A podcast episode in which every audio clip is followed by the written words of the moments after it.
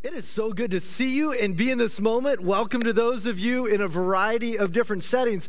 Our series is Faith Forecast. We're walking through the book of Exodus, and we feel pretty certain that we can forecast elements of 2021 because as we study and walk through the book of Exodus, Exodus, really the whole Testament, but very much in particular Exodus, this is how God works in the lives of his people. It's just a model of what God's going to do in the lives of his people. And Jesus even repeats the Exodus story in his life, and he does it in such a perfected kind of way. Now, last week, we looked at the fact that God has destiny, purpose for your life. The name Moses literally means to be drawn out.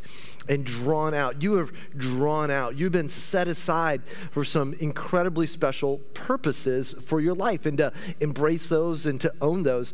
Now, we wind up going and finding that there are, uh, today we study plagues. Now, you go, oh, great. We're going to sit down for 30 minutes or so and study plagues. Hey, imagine in studying it for the last two weeks. Hey, get, get, get my shoes for a second here. So, so we're going to package plagues. But, but also, here's where we're going uh, the fact that there are hard hearts. People have hard hearts around us, and hard hearts are in us and the very Spirit of God needs to be our physician to remedy that. There is wilderness that we experience, and that God has deliverance for us. So these are all the big themes that are going to go really the, through the first half of the book of Genesis, chapters 1 through 18. Our friends at the Bible Project, we, we stumbled across this after we put our teaching together and went, oh, that is an incredible summary of what takes place in the book of Exodus. So we're going to share this with you and then hold on to your seats. Then we go into the plagues, all right? Watch this overview.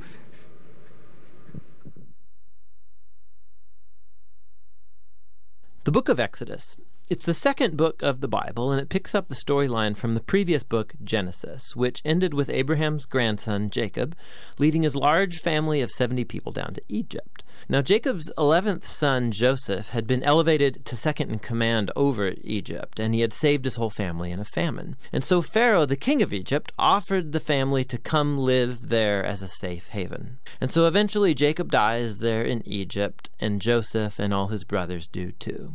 About 400 years pass, and the story of the Exodus begins. Now, that name refers to the event that takes place in the first half of the book, Israel's exodus from Egypt. But the book has a second half that takes place at the foot of Mount Sinai. In this video, we'll just focus on the first half, where centuries have passed, and the Israelites were fruitful and multiplied, and they filled the land. Now, this line is a deliberate echo back to the blessing that God gave all humanity back in the Garden of Eden. And it reminds us of the big biblical story so far. Humanity forfeited God's blessing through sin and rebellion, and so God chose Abraham's family as the vehicle through which he would restore his blessing to all the world. But the new Pharaoh does not view Israel as a blessing. He actually thinks this growing Israelite immigrant group is a threat to his power. And so, just as in Genesis, humanity humanity rebels against God's blessing, so here Pharaoh attempts to destroy the source of God's blessing, the Israelites. He brutally enslaves them in forced labor,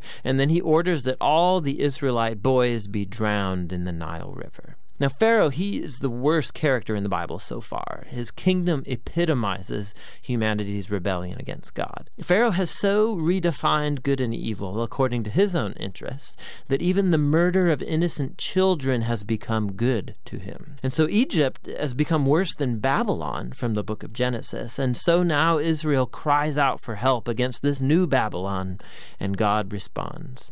God first turns Pharaoh's evil upside down as an Israelite mother throws her boy into the Nile River, but in a basket. And so he floats safely right down into Pharaoh's own family. He's named Moses, and he grows up to eventually become the man that God will use to defeat Pharaoh's evil. In the famous God appears to Moses and commissions him to go to Pharaoh and order him to release the Israelites.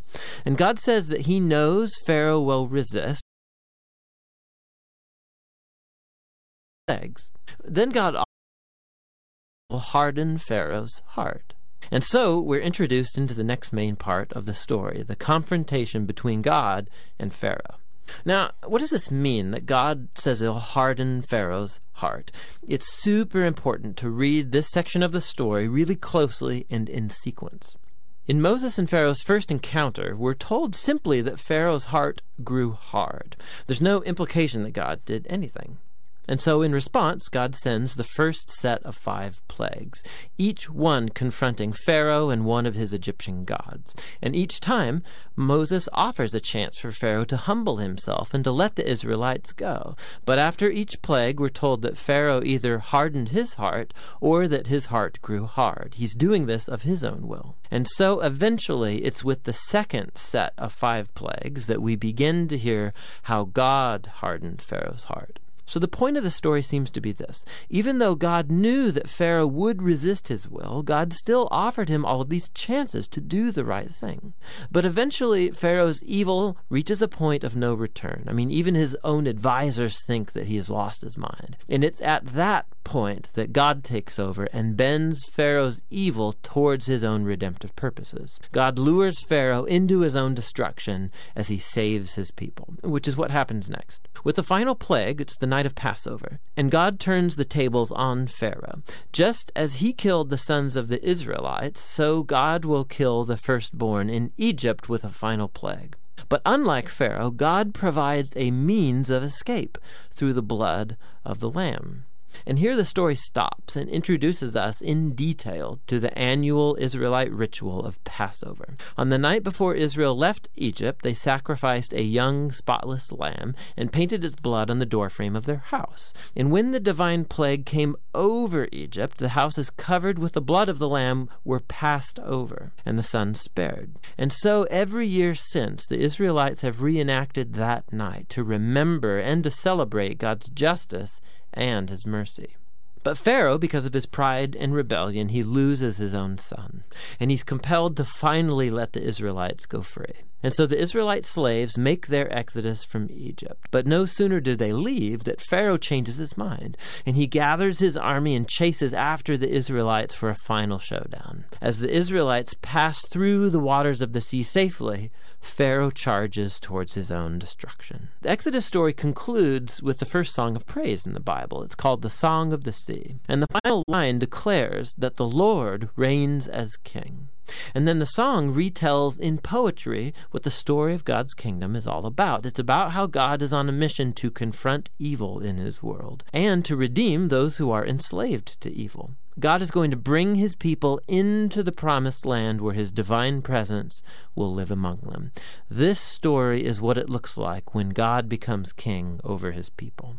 So after the Israelites sing their song, the story takes a sharp turn, the Israelites are trekking through the wilderness on their way to Mount Sinai, and they're hungry, they're thirsty, and they start criticizing Moses and God for even rescuing them. They say they long for the good old days in Egypt. I mean, it's crazy. So God graciously provides food and water for Israel in the wilderness, but these stories, they cast a dark shadow. And we begin to wonder could it be that Israel's heart is just as hard as Pharaoh's? We shall see. But for now, that's the first half of the book of Exodus. Good stuff. All right, you ready to Let's talk about some plagues. you you may have said on some occasion, well, I'm going to avoid that like the plague. Uh, talking with a friend who went shopping at a Family Fare at 4 p.m. on a Friday, and they went, that was crazy busy. Go, what were you doing there? I avoid that place like the plague at that time. And uh, uh one of our go to family movies is Sahara. Uh, there is a plague in the movie. I don't think that's why my wife watches it. I think it's because Matthew McConaughey's in it, and uh, she she claims it's the funny sidekick guy, but who, who knows? Anyway, good, good storyline. And they are trying to find the origin of a plague somewhere on the continent of Africa. The doctor for the World Health Organization is in a conversation, and, and she says, "Oh, oh, no, no, we don't we don't like to call it a plague. Well, what do you call it then?" It's a plague. I mean, when, it, when, when you get down to it, there are just certain times, whether you, you don't want it, you don't want to find it, you don't want to call it that, we experience plagues in our lives. So let's get to it. Here's the big reveal. Sometimes the big reveal comes at the end. We're going to do this is what, what is the purpose of plagues? It's like, well, right here, we're going to dive into it. The Lord is speaking. I will take you as my own people. Exodus 6 7. I will be your God. Then you will know that I'm the Lord your God. So the key word is no right there. There's a lot of huge elements, but the key word is no who brought you out from under the yoke of the Egyptians. I mean, there's all kinds of things about freedom from bondage, there's all kinds of things about relationship with God. They're all part of this package. The repetitive theme is this word no. Um, plagues are designed to reveal God. Now, not specifically the fact that God is bringing wrath. There is wrath in this. That's not the key word is knowledge of God, meaning you need to know me so you will rely upon me. That's what I want you to understand. Now, Pharaoh says to Moses, Who is the Lord that I should obey him and let Israel go? Catch it again. I do not know the Lord, and I will not let Israel go. So the plagues, in and of themselves, again, the purpose is not necessarily to punish Egyptian people or intended to decimate Egypt. It is so you're going to go, you get it? I'm God, and these other things aren't God. They really thought Pharaoh was the big cheese God. It, it's really a big Pharaoh and God kind of confrontation. Now, in our lives, and we, we use this saying, there's times that you said, stupid hurts, and, and sin is stupid. So when we do sinful, selfish things, they're stupid, and there's hurt that naturally comes from that. We hurt ourselves, we hurt other people. And so when people get in positions of great influence like Pharaoh, and they make a sinful, selfish, stupid choice, it has a huge effect on a lot of other people. And so we affect others, but people in those kind of roles have a wide effect when they make stupid, selfish, sinful choices. So know that when God may discipline you, it's going to be incredibly apparent that the way the why I'm feeling hurt is because of a stupid choice I made. Now these are things that Pharaoh has made. Other people are experiencing these as plagues. And sometimes when we talk about plagues that come in our life, so no it's a little it's separate from discipline that God may bring, but it's just stuff that goes on ugh that I've got to deal with. Number 1, we got four of these. So there's four points. Here's the first. Number 1, the purpose is to know the Lord God. That's the purpose. And to know God not by hearsay, not just like, oh yeah, I heard it said about God. I mean, I mean to really know God, to really have this great relationship with God. So some things we, we get hearsay with God. Oh yeah, I heard that God's love. I heard that God's like the judge. I heard that God is glorious. I, I, I heard this about God. We, we hear this and then we pick on one attribute like yeah god god is that but there's more to god than that. And we just sort of run with the fact that god is love and it doesn't matter what i do that god loves to forgive sins and i'm really good at sinning so that's a great relationship right there. It like that is not really it. Or that that god is the judge and god wants to judge people and god wants to smash. It's like that is not you're not fully understanding the knowledge of god when we run with one of the attributes. So uh, an example of hearsay. Um, nor is it heresy I can remember back to one of my youth group days when I was a teenager sitting in a small group, and one of my classmates brings up uh, the fact, well, I've always heard it said that, uh, like the good book says, do unto others before they do unto you. And that, that hung in the air there for just a little bit and went, that sounds right.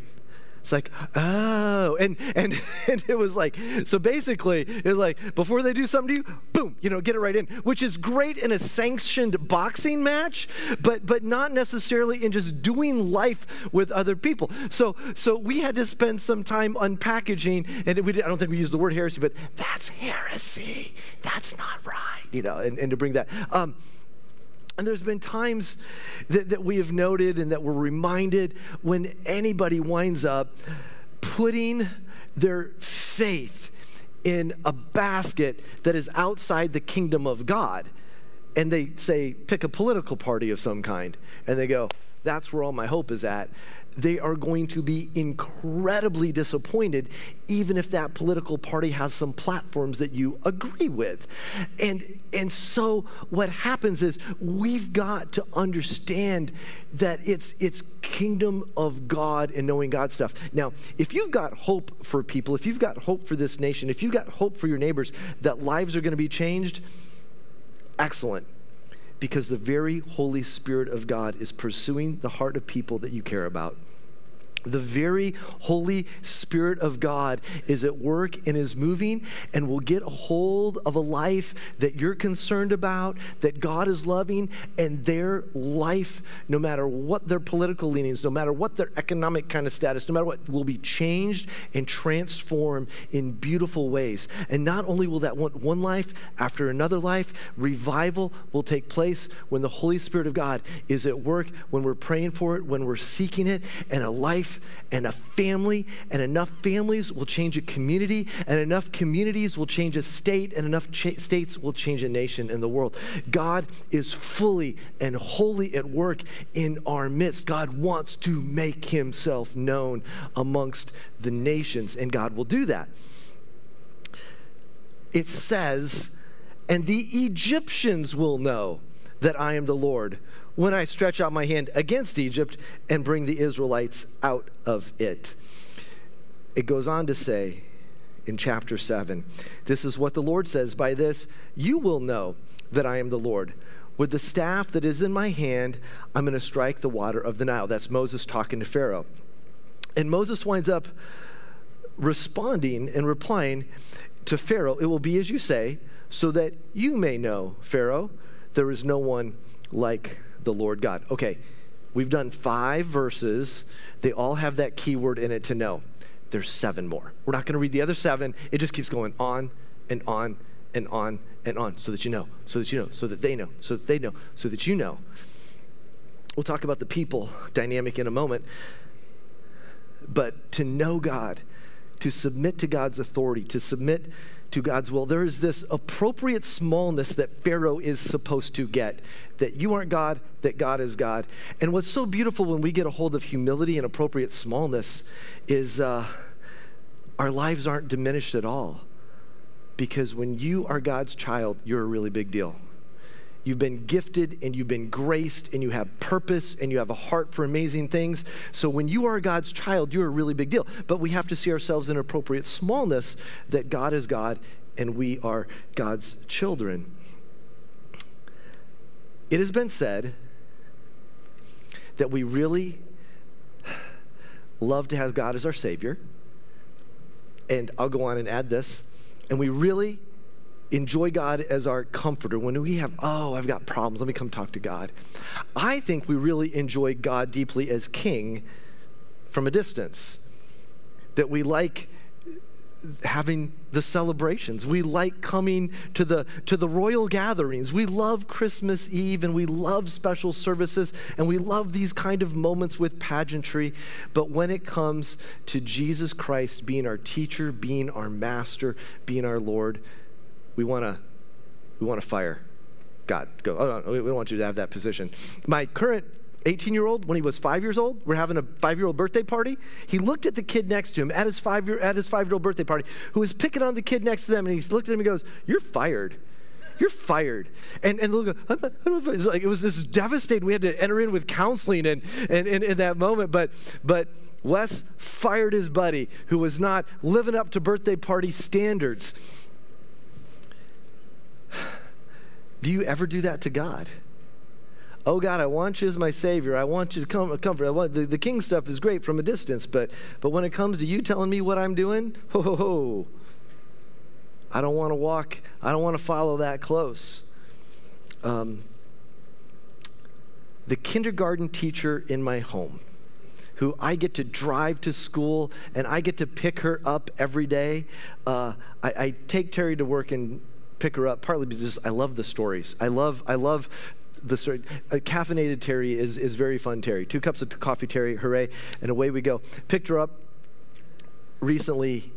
And she said, How was the day? It was great. A little frustrating teaching math right now. You know, there's been a break. Uh, how'd it go? Well, it went like this. So, what is 1 plus 2? 2. No, okay, we'll just try it again. So, a lot of the kids get it, but, but every now and again, some. So, let's try it again. So, what is 1 plus 2? How many got? 2. It, it, it's, it's just maddening. So, what do you do when that happens? Oh, it's simple. We just start drawing circles. So, you got one, you draw a circle under that. You got the number 2, you draw two circles under that. Count your circles. One, two, three. We got? Three. All right, you got three. All right, great. So let's take one plus two. What do you got? Two. Okay, let's start drawing some more circles. And so in our lives, there's 10 plagues. Pharaoh wasn't getting it. There are times in our lives when we just, God who loves you deeply, you're just drawing circles until you get some elementary principles zoned into your life that you've got to get because you can't go to the next level, because you can't go to the next place until God is able to say, let's do some simple kind of work. We're just going to keep drawing circles. And by the way, there was a time the whole class was drawing circles. Even though there's just a couple of kids that had to get, we were all drawing circles. We're just going to get this down together. Second dynamic the people are invited to make a choice. There's four kinds of people. There's Pharaoh, who's incredibly obstinate and opposed to God. Now, maybe somebody here today, you would go, I, in honesty, I kind of identify with Pharaoh. I want God messing with my life. I like I like being the one in charge. Maybe, maybe that's where you're at. Be honest in the moment. Maybe some of us today identify with the Egyptians. And this is a crowd of people who just wind up getting caught up in things and they're unaware of God. We live in a world system and a world structure where how the story of God is being played out now. There's a lot of folks that are like Egyptians. They're doing life, but they're very unaware of the Lord God Almighty. And they just wind up getting caught up in things. Or maybe some of us are like the Hebrew people. We're aware of God. We're yay God people but we need to make sure that we're fully aware that God has God's rightful place in our lives. Or some of us might really identify with Moses, that we are all in. And even as we're all in, the things that God does in our life, we find it incredibly awesome and overwhelming. Wherever you identify,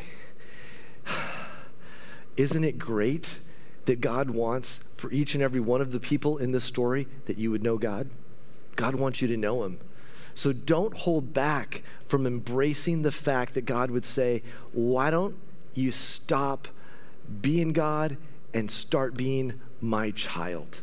And you can let the Holy Spirit speak to you. The third dynamic is the plagues are going to bring either deliverance or disaster. So Pharaoh is incredibly obstinate. And after the second plague. Uh, he, he, did this a few plagues, but uh, for the plague of the frogs, which was the second one, pray for me, you know, forgive me and pray over me and take these frogs away. By the way, the frogs were coming up out of the Nile, they were in the gardens. They were in the homes, they were in the kitchens, they were in the bedrooms, they were everywhere. And Moses says, I will pray for you. When would you like the frogs to go away? And Pharaoh's response is, Tomorrow. I'm here right now. Moses guy's like, I, I, we, we could do this now. I'm here right now. Uh, come back tomorrow. It'll be as you say, is how he responds. If there is something, friends, that you think that God should be doing in your life, why in the world would you ever say tomorrow? You know? It's not, it wasn't Sherlock Pharaoh that, that we're dealing with right now. It wasn't Dr. Watson Pharaoh. It's like, hey, how about today? Let's do this. How about how about in this season of your life? This season of your life. Don't no tomorrows, right now today, let's do the business that we need to do with God. Now, as the 10 plagues, you're going to see a, a visual of the 10 plagues. We're not going to take time to walk through them individually, but they, some of them were an incredibly direct confrontation with one of the Egyptian gods. In fact, they all were a confrontation with the gods of Egypt because there were so many different gods of Egypt. But, you know, particularly Isis, the god of health, there's a lot of things that weren't healthy. There was uh, the god of Ra, the god of the sun, the, there's darkness. And really, Pharaoh is the ultimate god of Egypt. These are all things coming against Pharaoh's rule and Pharaoh's reign. So, oh, there, there's, there's these dynamics too. The first three everybody, Egyptians and Israelites, all experienced them. From the fourth one on, the people in the land of Goshen did not experience them. Uh, there were a couple of plagues where the Egyptians, it was told, this is going to happen like when the hail comes and it's going to be devastating. And there were Egyptians who feared God who brought the people, brought the workers in and brought their livestock in and they were spared. There's a variety of ways in which these things went down and they happened this is for kicks and gring, uh, giggles. Uh, we'll do a survey. So let's let's look at the the critters. Let's look at the critters one. If you think you could go, if you think you're tough, if you think you're tough, you go. I, I could handle that one. some of you are thinking, you know, you're looking, you're kind of judging the plagues and going, how bad would that be? So let's just narrow it down to three: an infestation of frogs, an infestation of lice, or an infestation of flies. We'll just walk through them one by one. Just raise a hand. Which one do you go? I could do that for a few days. I could do that for a week. So let's start with the frogs. How many think you could deal with the frogs? Wow. I think you're weird. There's a lot of that's the, the, the, the how many go? We could bring on the lice. Let's go with the lice. I don't think there's a, not even those of you with the smooth, shiny heads that are glistening and looking good. Not you handsome devils. They not not even one of you. So um, how about you go? Bring on the flies. We go, there's some flies. I think I'm gonna, but I, th- I, think there's enough good Dutch people here that you think you could probably make a buck off of uh, off the bonanza of frogs. Gonna go, we could do something with that. I mean, there's there's frog legs and there's frog soup. We could do, we could really do something with that. I see how your marketplace lenses are are beginning to turn right now. How plagues have worked out in history the bubonic plague, known as the plague, the Black Death, 14th century we don't know for certain, but 50 million people over a century died. It's nuts. 25 to 60% of Europeans perished during that time. Polio, in the United States of America, Franklin Delano Roosevelt, one of our greatest presidents, was afflicted with this disease.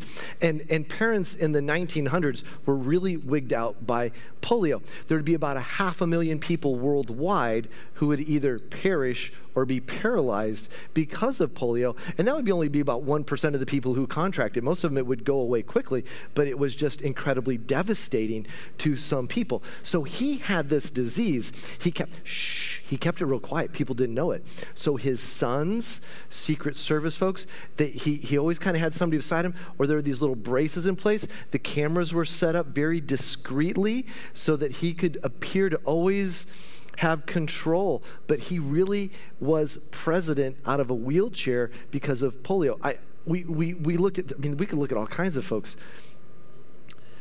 So maybe you have experienced the outcome of some kind of affliction or plague. It doesn't mean that God doesn't have great things for you.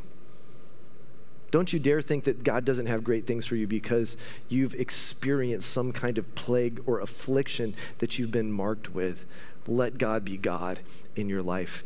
For some of us, when it comes to the hardship, God's about incarnational ministry. God shows up, God in the flesh, and we are the body of Christ, and it's time to show up. So, Mother Teresa, known as Sister Teresa, would go to Calcutta.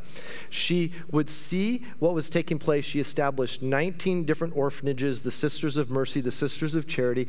And, and the other dynamic that she would develop there happened in a very poignant moment where she found a woman half dead in a heap of garbage. She takes her to the local hospital who will not treat her because that life is gone. We don't have time. And she's four foot 11 and incredibly persistent. She will not leave that hospital until this woman gets treated. She is treated. The woman is made well she walks out of that place, and now Mother Teresa has a vision in her mind. She's Sister Teresa, by the way, at the time. And she is going to create a space where people who are going to die can die knowing that they are loved by God.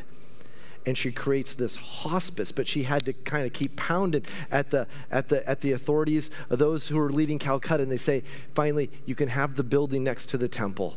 Go do your ministry there go serve people there. And she did, and she ran with it. Father Damien, in 1873, a Belgian priest heard about the devastation that was taking place in the land of Hawaii in regards to leprosy. He was one of three individuals that would volunteer to go there. And as he went and he worked with the lepers in the colony, he would uh, he created choirs. He just kind of worked with them, choirs. They did plays. He established libraries. He did this incredible community kind of thing until he eventually contracted the disease and died himself. But I, but I want you to know Mother Teresa's been sainted. Father Damien's been sainted. You or I, we may never be sainted, but we may well be sent. We may well be sent into some kind of endeavor to go, you know what? There's a plague that is taking place, and, and I just need to go and enter in. Walking down the halls of our church, last week, there was a really neat gathering that was taking place. And there was a, I'm going to guess, a nine year old gal that was outside the community room. I walked on the other side of the hallway and I put on a big uh, shepherding kind of smile and said, Hey, that looks like a really neat party. Who's the party for? And the dear, the dear little girl just shrank back. And in my mind, I went, Oh, yeah, that's kind of how it goes. I went, Why did I just think, Oh, yeah, that's how it goes? Uh, because I looked up the stats 40 million people in the United States, not worldwide, 40 million people in the United States, of 300 some million people, have anxiety issues. And those are just the ones that have been confirmed.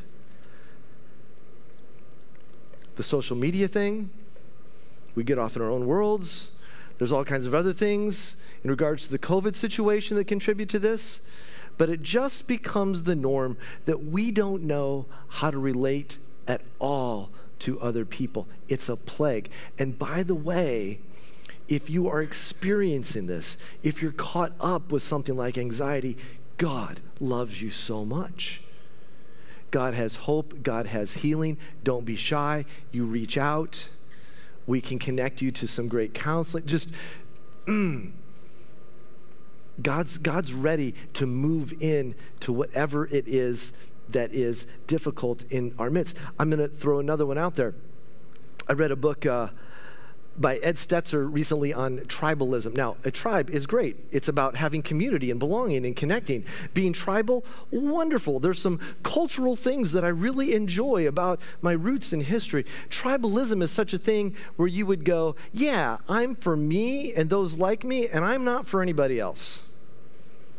I'm just looking out for me and us. We're becoming plagued by that as a culture. The New Testament will say there's no Jew, nor Greek, nor male, nor female, nor rich, nor poor, nor slave, nor free. All these kind of boundaries, we need to do away with those things, and we need to be ready to embrace other people. Word of God, Exodus 12. Tell the whole community. We're moving to the fourth point. Take a lamb, one for every family, and you're going to take some of the blood of that lamb you're going to put it over the door doorposts. There will be a Passover experience. And God will not permit the destroyer to enter into your household or strike you down. Fourth dynamic the Passover allows for participation and protection.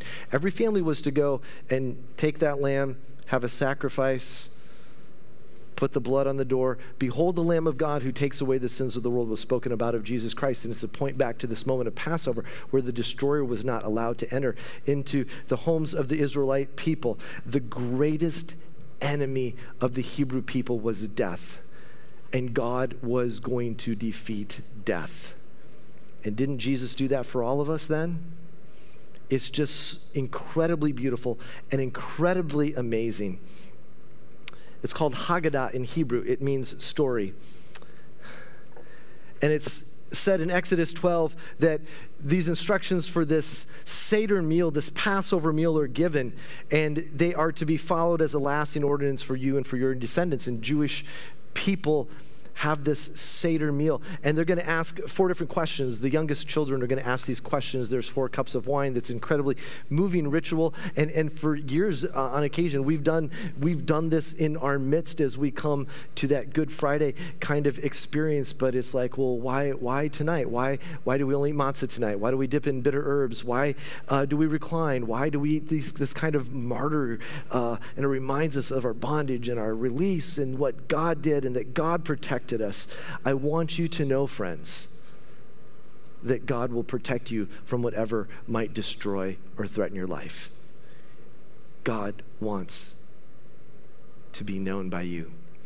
We're going to go to prayer. Will you stand and rise to your feet? And in this time, just to prepare our hearts for prayer, is there anything that you're plagued with? Is there any kind of physical something that you feel plagued with? Is there any kind of anxiety issue that you might feel plagued with? Or any kind of, uh, you know, whether it's a financial thing, just go, oh, is there any kind of something, relational thing that you feel plagued with? Let's give that to God and ask God to protect you. in a moment do you, do you see yourself you know that i've been like pharaoh i've been so obstinate and opposed and i need to stop then make today the day Maybe you feel like you've been like an Egyptian. I've just kind of been walking unaware of how grand and beautiful, how much God loves me, and I want to be fully aware that I want God to be my God. Or you're like one of the Hebrew people and, and you're ready just to just to embrace it like Moses. Let's go to God in prayer. And I tell you what, let's nail home the fact that God is God and He protects your life. Lord God, how good you are. How amazing you are in this time and in this moment. And Lord, we ask that you would grant to us that which your Holy Spirit desires to do, Lord. That anything that would oppose you in our midst, would be so wonderfully and beautifully challenged that we can't help but say, Lord God, forgive me. Lord God, I want to follow you. Lord God, I am so done with other gods. Lord God Almighty, thank you for pursuing me. Thank you for drawing me out. Thank you for making a way. Thank you for delivering me. Thank you for restoring my life. Lord, for anything that's being laid before you right now, we trust, God, that you are going to protect us from anything that would destroy life. Thank you for being the God of life. Thank you for entering into ours. And may we share you with others as your Holy Spirit enables us. We trust you, Lord, and we thank you and we believe it. And all God's people would say, Amen.